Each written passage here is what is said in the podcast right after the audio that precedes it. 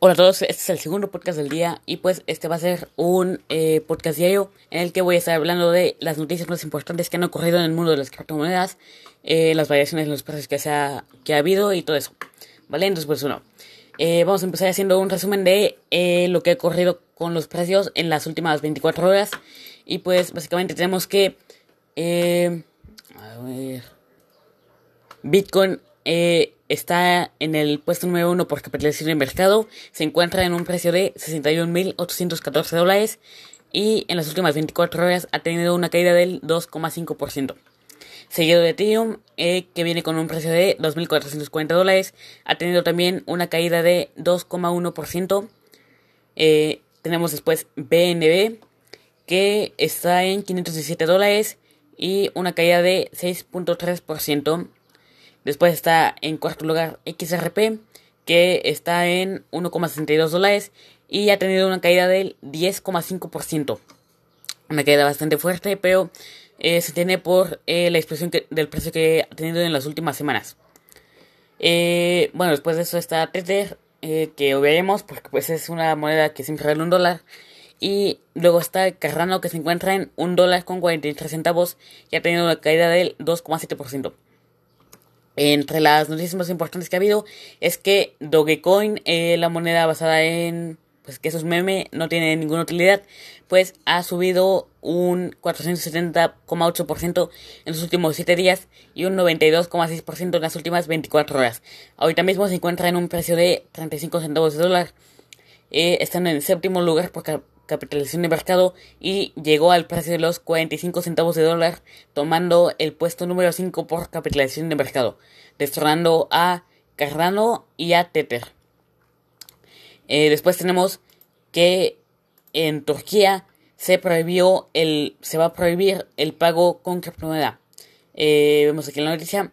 El Banco Central de Turquía también, también prohíbe a los proveedores de pagos ofrecer plataformas on-ramp de fiat a cripto para los exchanges de criptomonedas. O sea, en Turquía se ha prohibido que se pueda transformar de criptomoneda a fiat, que sería pues la moneda que tenemos, ¿no? Como el euro, eh, el dólar, los pesos, eh, mm, pues cualquier moneda de un gobierno, ¿no? Que es papel.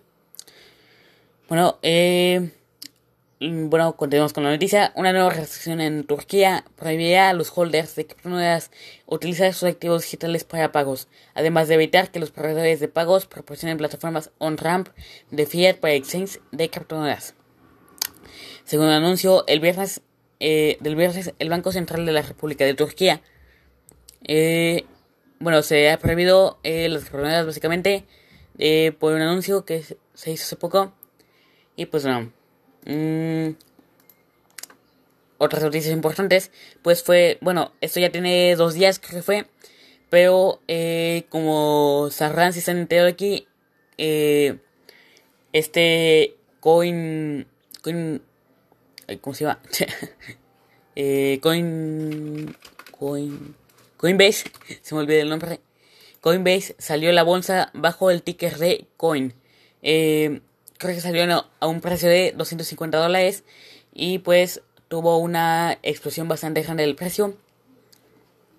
También Binance ha añadido una nueva sección que son los eh, tokens de acciones, stock tokens creo que se llaman, que pues eh, representan una acción.